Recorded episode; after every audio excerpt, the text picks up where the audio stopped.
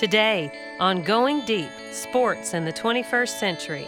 Marcia and I are talking with three professors from the Purdue Neurotrauma Group. These professors look at the hot topic issue of concussions through an uncommon lens. This is a conversation worth your time. We're going deep on concussions.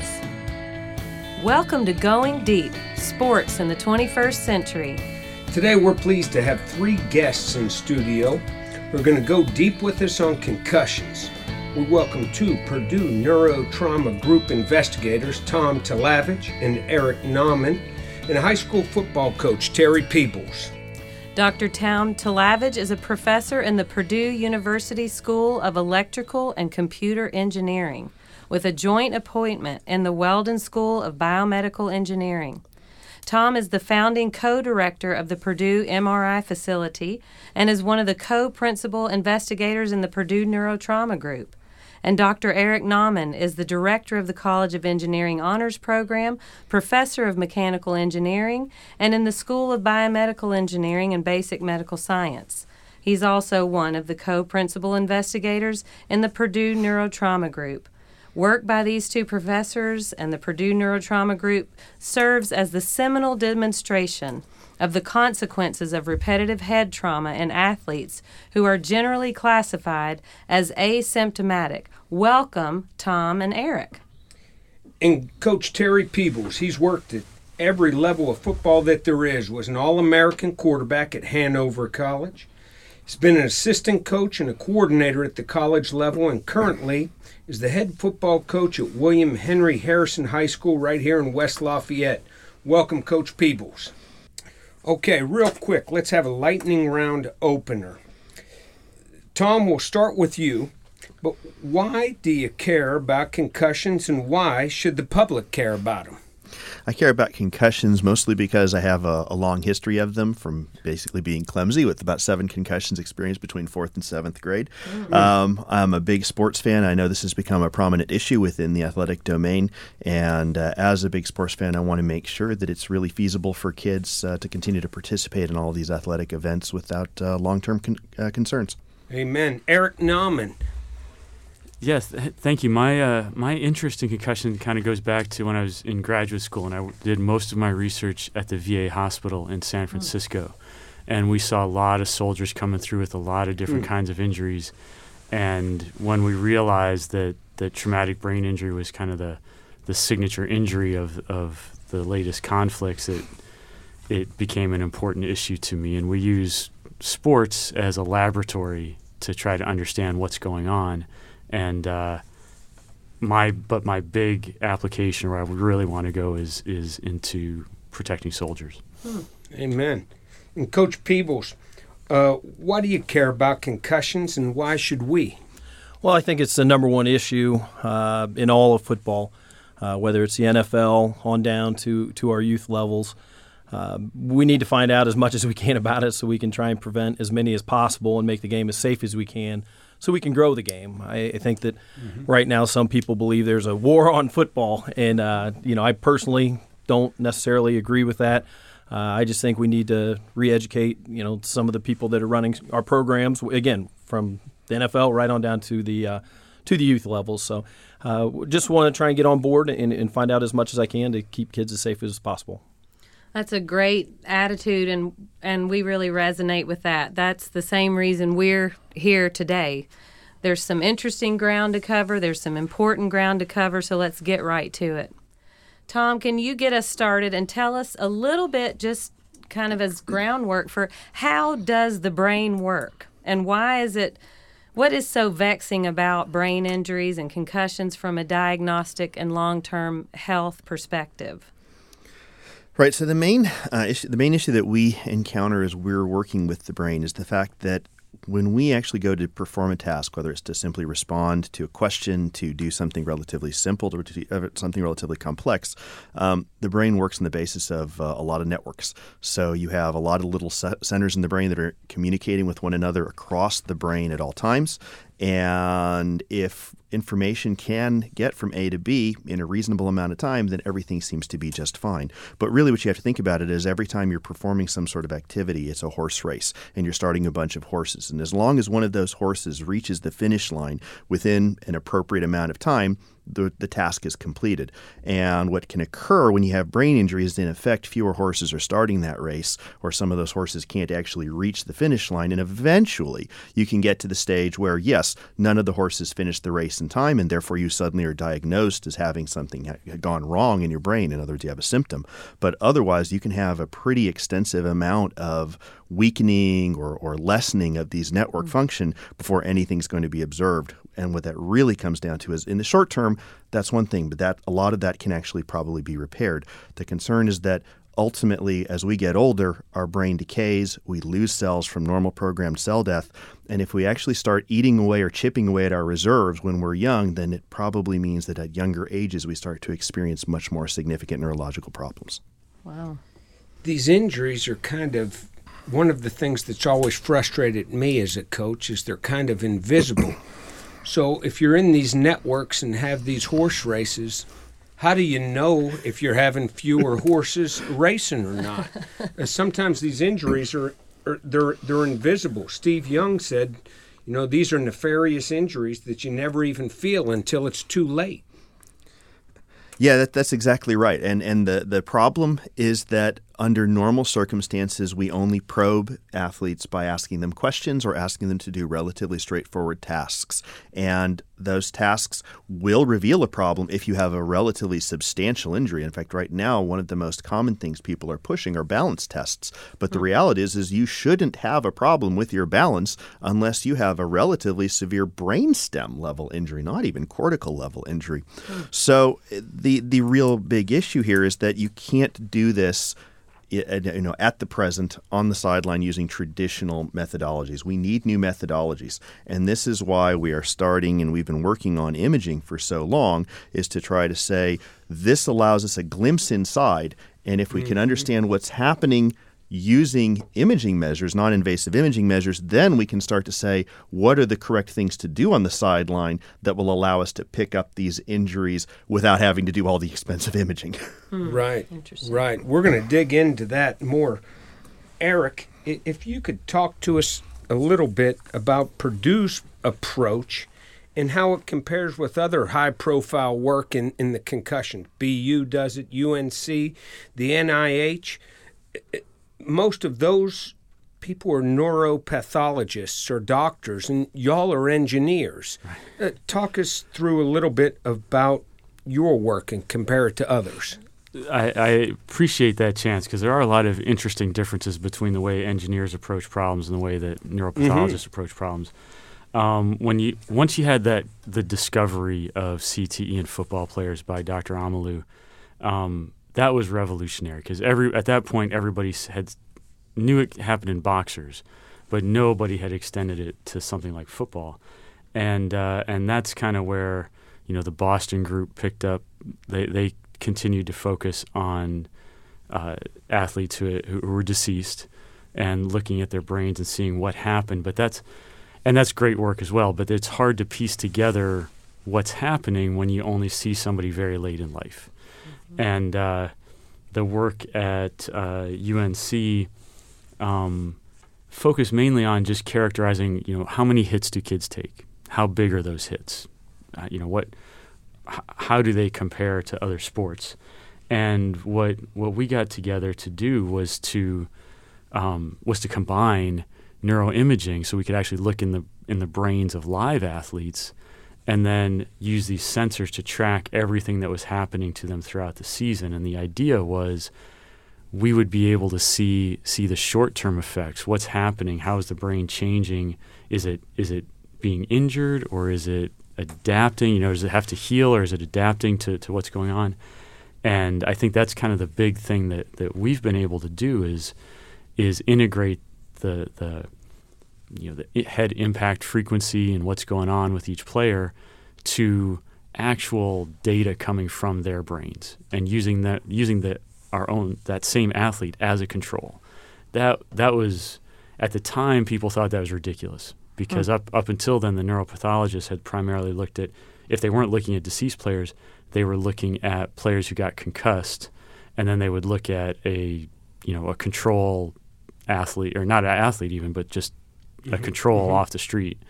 Um, and it was very hard to say what was going on. So, so when we started this study, Tom insisted that we we image the- everybody before the season started. And once we had those preseason images, and you could see how they changed through the season, uh, it it was it was amazing. You know, it, it- we never thought it would be as dramatic as it was, and uh, uh, since then, a few groups have tried to kind of follow up what we've done and apply it to other populations. But uh, um, but it, was- it was fantastic. This collaboration has just been fantastic. It's really exciting to hear the unique approach and also the unique possibilities from that approach. And Coach Peebles, I wonder if you could talk us through, since your team has actually been a part of this study. What does that look like um, from the perspective of you as a coach, from your for your parents, for your players? Tell us a little bit about it. Well, it's, it's a very easy process from a coaching standpoint. Uh, and I, Eric and Tom may have to help me out with a little bit. The way we do it at Harrison is we meet with the parents and our kids in May, uh, kind of give them an outline of what's going to go on that season. At that point, we let Eric and Tom come in uh, and kind of give their spiel to the to the group there, and they basically invite kids to uh, to participate in the study. Uh, most of the kids really enjoy doing it because they- actually get paid to be in the study, so uh, they definitely like that part of it. But to be real honest, as far as a coach, that's really the the last time I really have to do anything with it, other than unlock the door for the students to, to give them their mouthpieces or or put the sensors on the on the kids' necks. Uh, so really, for, as far as a coach, it's very very easy. Now, as far as a player or a parent, perhaps you guys could tell me more of what you do with them. I know they, they test them a little bit uh, outside of uh, meeting with us. Yeah, I'd, I'd be interested in the mechanics of what the sensors are, the mouthpiece, stuff like that. What what exactly are we talking about, and what would it look like on a player? Is it something that is is is noticeable if they've That- got all their pads on that you could even tell, or does the player even know that it's going on? That's a very good question. We uh, we've used a whole array of sensors throughout this study. We started off with the HIT system, which is actually uh, a set of sensors that fits into the helmet. Um, so there's little spaces between the pads, and it essentially scrunches in there, and that's really nice um, in a sense because uh, the, it weighs about six ounces, seven ounces, something like that, and so it really the, the players don't really feel it. Um, and we can just come in after hours and change batteries or do whatever we have to do. And, and so so that worked well from uh, from how you deploy it. Didn't give the most accurate results, which was unfortunate. It allowed us to count hits very well, but it didn't tell us how big each hit really was. Um, so then we moved on to some some little, really elegant kind of uh, well, they're called patches, but they're just little sensors that fit right behind the the right ear. Um, they were much more accurate. Problem was you had to glue them onto the player every practice, and the first time that we did it, it was so it was one of the most humid summers we'd ever had. Tom's rolling his eyes. yeah, right Tom now. is having Honestly, a, an it- attack of something. Oh yeah, it was disgusting. It was it was just awful. And so so we would have to wipe them down and try to get these things to stick, and sometimes they'd fall off. The last two years, we've actually had pretty nice weather, and that, to be honest, that's been our the, one of the best things is because now the patches stick well and they and they play and they're able to do it. And then last year, we actually had some instrumented mouth guards, and that was interesting because uh, from what we could tell, the players were they kind of liked it. They, I mean, it it was a very nice uh, system. You they have to have mouth guards anyway, so you you fit them, and we had one of the best people fitting them, so so they all fit perfectly. Um, unfortunately, the the technology wasn't quite where we wanted it, so we didn't get the data. We didn't get data from every player, so they they tended to be a little more sensitive. Uh, probably because you stick them in boiling water at some point. Um, sensors generally don't like that, but but that's that's something that we're working on, and we and we've been working on the lab and trying to figure out how to how to build sensors that record all the data you need, but that the players are almost unaware of. I think in both cases, uh, we- we've we've done the the patch and we've done the mouthpiece. I think the players were were definitely fine with both. uh, like they were saying during training camp in August, you know, when it, when it's hot out there and the kids are really sweating, I think a few did come off. The the only one problem we had this year with the mouth guards is w- one of our kids lost them, and they're pretty expensive mouth guards. Yeah, uh, that's a good segue into that. My second question for you, Coach Peebles, talk about how. Uh, the parents, uh, or do you find that parents are interested in their kids participating in this? Is this something they're curious about, or uh, the the first year we did it, they were a little worried. I think uh, there, there were a couple dads uh, that thought, well, if they read a hit on my kid, they're going to keep him out of the games and he's not going to be able to play. But I think when Eric and Tom really explained it, said, look, this is this is a study. This is you. you we're not going to report it to the coaches. We're not going to report it to, you know, doctors or anything else like that. They're just trying to take the information in. I, I think it eased their fears a little bit. And with it being the second year this year, I, it was seamless. I, I think mm-hmm. everyone knew what they were getting into. And uh, again, we, we want to do everything we can to help to make sure we, we keep things as safe as possible. Mm-hmm. One thing that you say there, Terry, that's really interesting to me is parents were concerned, but their concern was that their son was going to be taken out of the game if he had a concussion. Talk a little bit, Terry, because uh, you and I have talked in the past one of the biggest concerns that you've had with uh, youth football in mm-hmm. this town uh, was actually very surprising to me. I didn't think you were going to go that direction. As a parent, if my son had a concussion, I'd be awfully glad to know it and want him out of the game. Mm-hmm. Th- it's almost the opposite. Well, uh, you know, we, we started uh, the Harrison Youth Football Program this past year and we wanted to make sure every coach in the entire program was USA Football Heads Up certified. Uh, so, so they all had been through the protocol that, that they knew what was going on, and uh, we tried to, you know, try to really take a step and, and, make it as safe as possible for the kids. After the year, we had done a questionnaire and let let the parents, you know, kind of tell us what they thought, and, and a majority were very, very good. Uh, the two most common complaints were uh, number one, it wasn't competitive enough, and, and mm. without question, the most hits we had were kids didn't hit enough. The, the, the parents were upset mm. because mm. the kids were not hitting enough, and I. I would. I don't have kids, so I was a little flabbergasted with that. right. Um, I do have kids, and I'm flabbergasted with that. Yeah. And, again, and I don't Tom think is rolling his eyes again right now. Again, I don't. I don't think it was all the parents. Don't get me right. wrong. Uh, but out of all the, the, the, questions they had and things that they would recommend that we do different next year, that was the number one thing that they had talked about is right. they, they want more hitting, which I, I don't think that's going to happen. Mm-hmm. Right.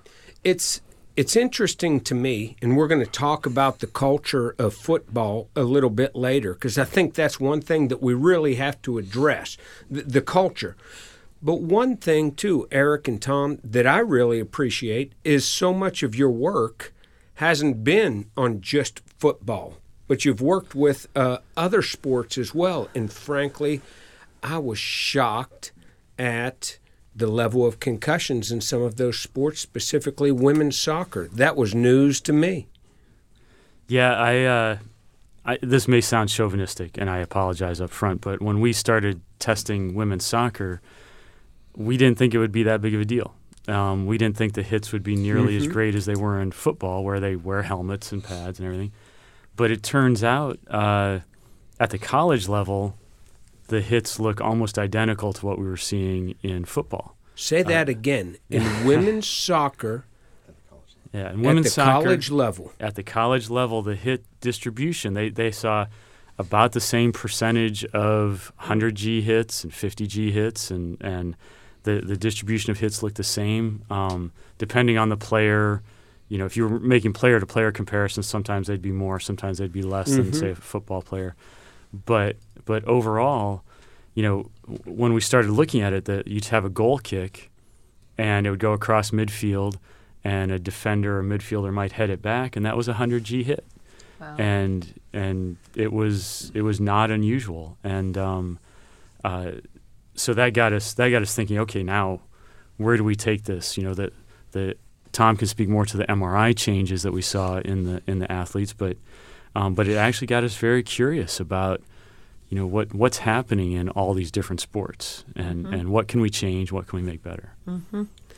one thing that's interesting to me is so much of the research that y'all are doing is even before we get to the point of this person young lady young man but before we even know they have a concussion you see it you see it it's almost tom is once a guy has a concussion is it too late now i mean you see it coming on with some of your material Right. do you not Right. I, I think this is actually one of the other things to, to just kind of add on to what Eric brought up about the difference between our study and the other studies out there. Our study is extremely unique in that all the, the big money studies out there are really they're longitudinal studies, but they're longitudinal after the injury. Their focus mm. is on trying to understand given observation of particular symptoms and particular changes in brain structures, how long are you going to be out, or how long will it take before you recover, or will you recover?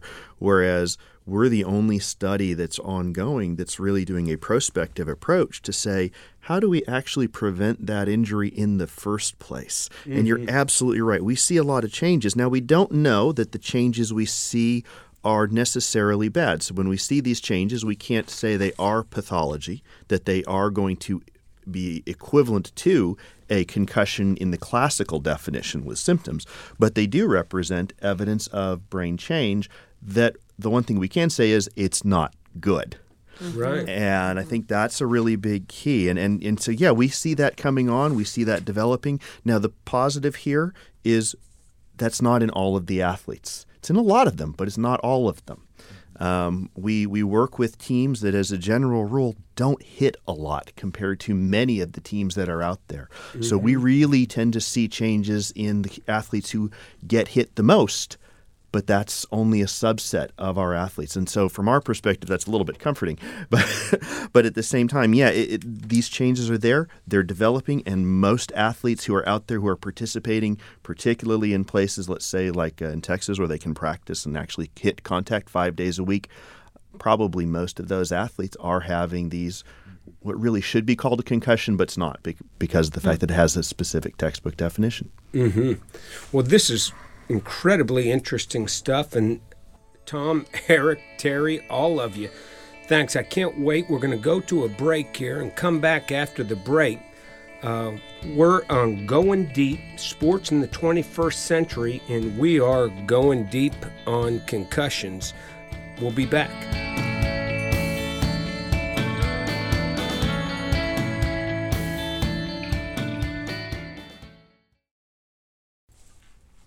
Welcome back to Going Deep. We're here going real deep on concussions with Tom Talavage, Eric Nauman, and Coach Terry Peebles. Before the break, we were just getting into some of what is unique about Purdue's study, but let's really dig into some of what you all are finding. There are lots of facts and horrible stories and things rolling around out in the media about concussions. And uh, particularly the issue of CTE now is very prominent because of the movie Concussion. I wonder if you could talk to us a little bit, Tom and Eric, about the findings that you've had and how does the the magnetic resonance imaging how does that line up with the findings, say, of the post-mortem brain and the buildup of tau and things like that that we're we're all getting more able to talk about because of Hollywood, basically? So I'll take this in a little bit of chronological order just because I think it helps illustrate what happened and how the thought process uh, went into the research.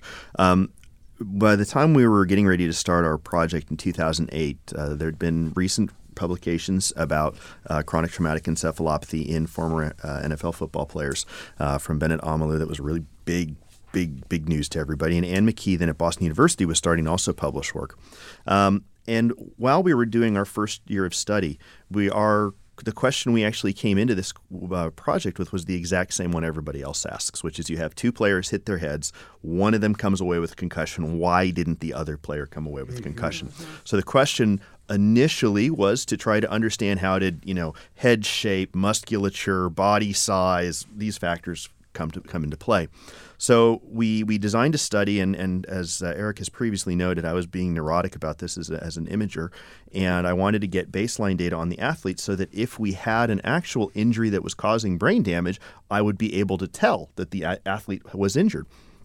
So what happened is we got a couple weeks into this, the season, and as as coach can uh, I'm sure you know uh, talk about, you get concussions in a football team. Roughly 10% of the players get concussed on any given year, but you don't know when that's going to be. And of course, for us, what happened the first year of our study is nobody was getting concussed, so which was you know not a bad thing, but at the same time you're going, well, gee, what are we doing here?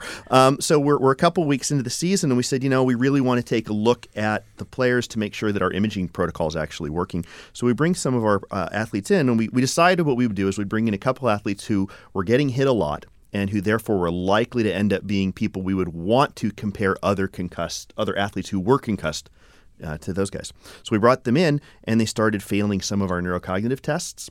And then we brought them back in, and they failed the neurocognitive tests again. We're sitting there, and our initial question had been, "Well, we must have done something wrong." But then after they failed them the second time, we're saying, "Wait a minute, maybe we're not doing anything wrong. Maybe there's something going on here." Uh, so we started looking at the neuroimaging data, and our, our neuroimaging data started saying that these athletes were experiencing marked changes in their actual brain's behavior.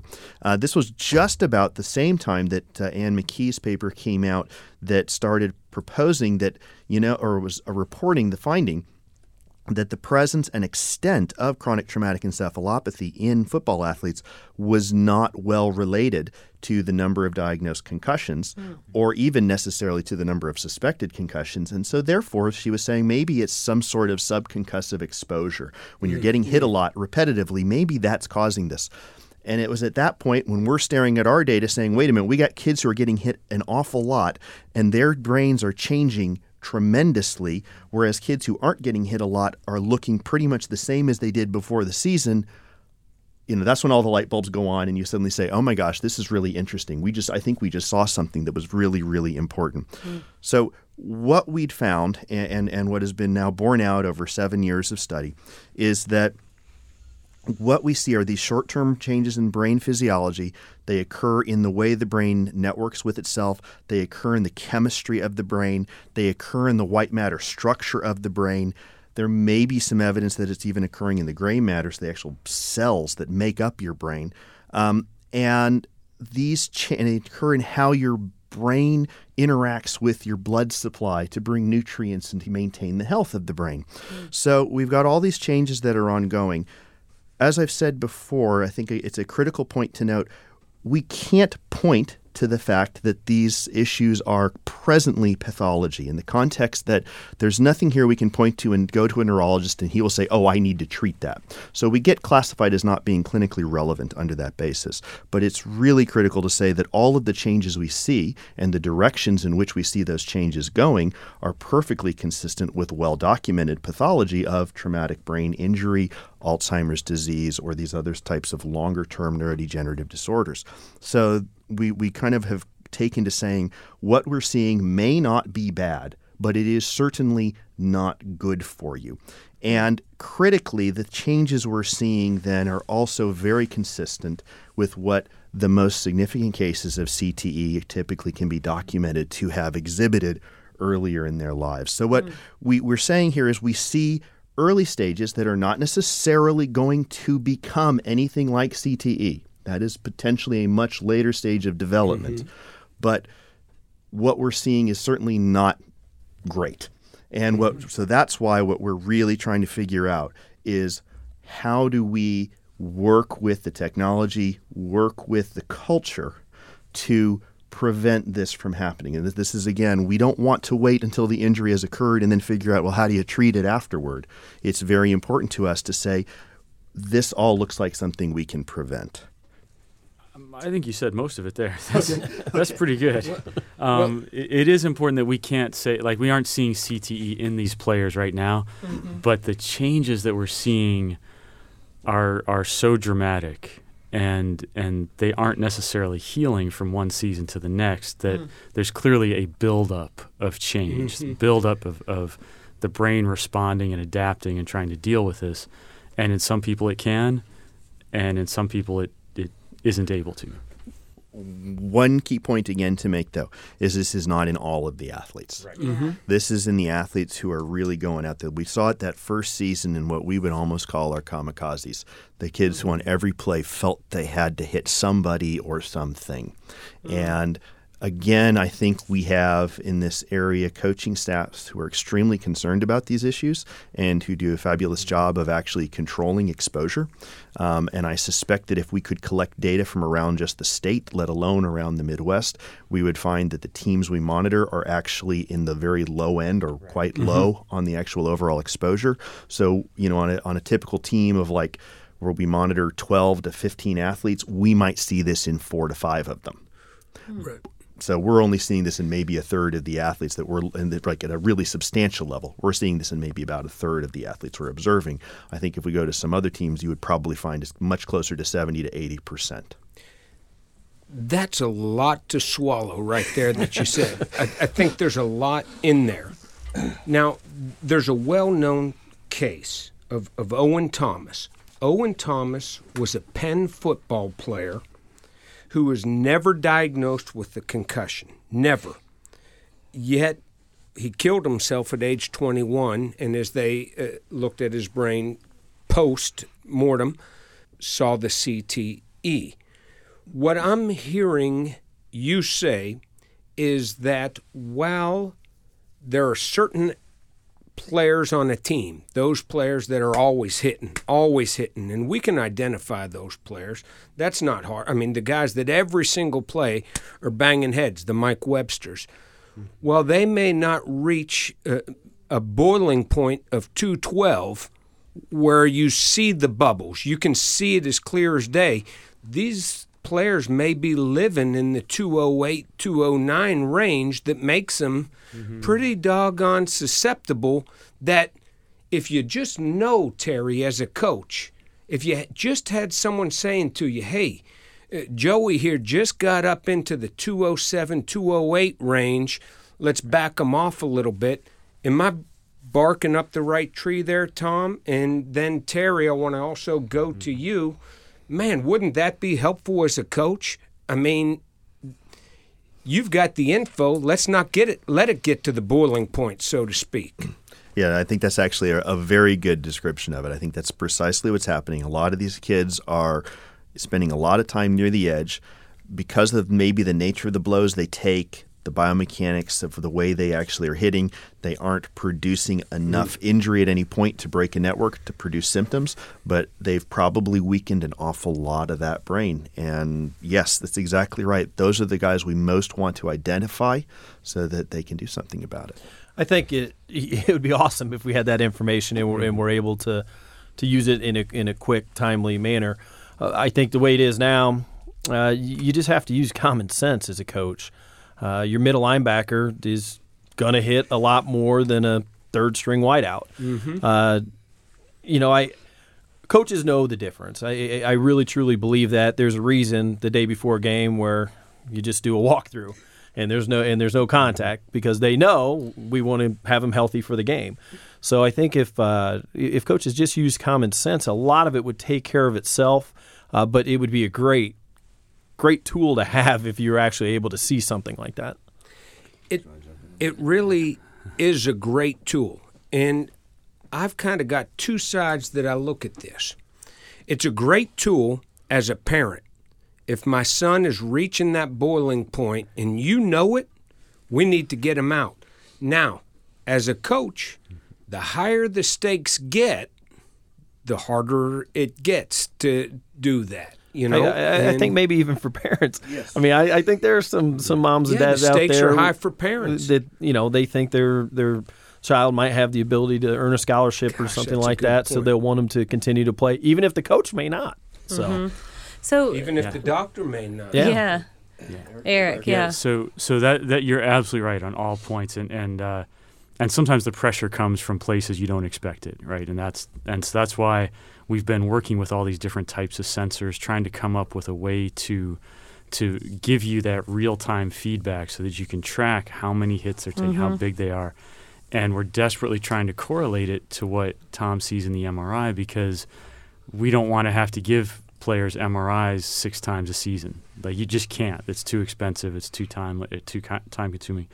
But what we need is something very easy to to implement and deploy and give the coaches the feedback. Mm-hmm. And essentially, the, then that gives the coach the opportunity to say, Sensor says he's at 209. He's got to stop, and then the pa- and the parent at that point can't say anything or Yeah, it's an the- objective some- you measure. know, that's yeah. it. We definitely need those objective measures, and that's really one of the the big things that we're working towards. Mm-hmm. And what I'm starting to feel too is as a coach, if you can tell me on Wednesday, hey, this guy's at 208, then I might have him Friday night or I might have him Saturday.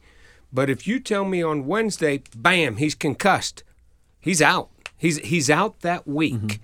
And this as a parent, this as a coach strikes me as a win-win. Yeah. Well, I could see it scaring some coaches. Yeah, I mean, I too. could definitely see it uh, scaring some coaches. And I wonder if, if I mean, I, that mm-hmm. it does, and I wonder too. Like, and we're going to talk more about culture later, but Coach Peebles, you you have been listening to a lot of this stuff for a while now because your mm-hmm. team is participating. You've been in conversation with Tom and Eric, and have you found yourself shifting how you practice, shifting the way you, you know, the way you coach players because of this?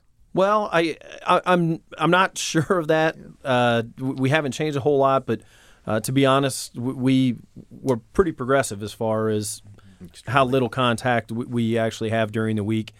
Um, so I we, we haven't necessarily changed, but it does keep it on your mind, um, and just you continue to think about it because I think you know you know Coach Shoop and I can both tell you hurt players don't help you win football games. No. So we, we want the kids as healthy as possible too, and I, I think most football coaches do. I think it's they just have to understand the study. They have to understand the numbers that they're coming to them and understand why they're they're coming to them. Again, with a twisted ankle, it swells up. It's real easy to see. Sometimes with these head injuries, it's it's a little tougher to believe when you can't see it. So uh, w- when there are numbers involved with it, I think it'll be much easier for them to look at it and, and, and take it into account and say, yeah, that that's something we should be looking at. Right, and that is better for everybody. So, um, gentlemen, it's time for our halftime stretch. Let's uh, back away from our concussions discussion just for a minute, and we'll start with a nostalgia question. We're going to start with Terry. Who was your favorite sports team growing up? Uh, when I was young, it was probably the Pittsburgh Steelers because Terry Bradshaw was a quarterback, and then the uh, the Indianapolis Colts moved or Baltimore Colts moved to Indianapolis and, and moved about a block away from my house, so I, I ended up becoming a Colts fan. Okay, all right. Okay, let's go to you, Tom. Favorite team? Steelers. All right. Oh my gosh. Did you all talk to John before this or and Eric? No, I, I grew up in Minnesota, so I was a Vikings Okay. fan. All right. Well, I'm glad we had a nonconformist in the room. Eric, stick with you here. Favorite player growing up? Any sport doesn't have to be football. Uh, I think it, you know it had to be uh, David Robinson. I, I was a, I was a big I was a big fan of his for a long time. Great call. I grew up a Kentucky fan. I was not a fan of David Robinson's because he made us look bad. Terry, favorite player? Uh, probably Joe Montana. Oh, Four rings. Pittsburgh guy, by the way. Mm-hmm. uh, Ringgold High School. Uh, Tom, favorite player? Pop Stargell. Oh. Baseball. Let me tell you, you all are like soulmates over here. Okay. I have a Willie Stargell throwback jersey, and the '79 Pirates uh, are the my favorite team in the history of teams. I If could, we I could had probably room- recite their entire starting lineup, batting averages, and Can pitching you do staff batting stances? He can do batting Most of them. stances.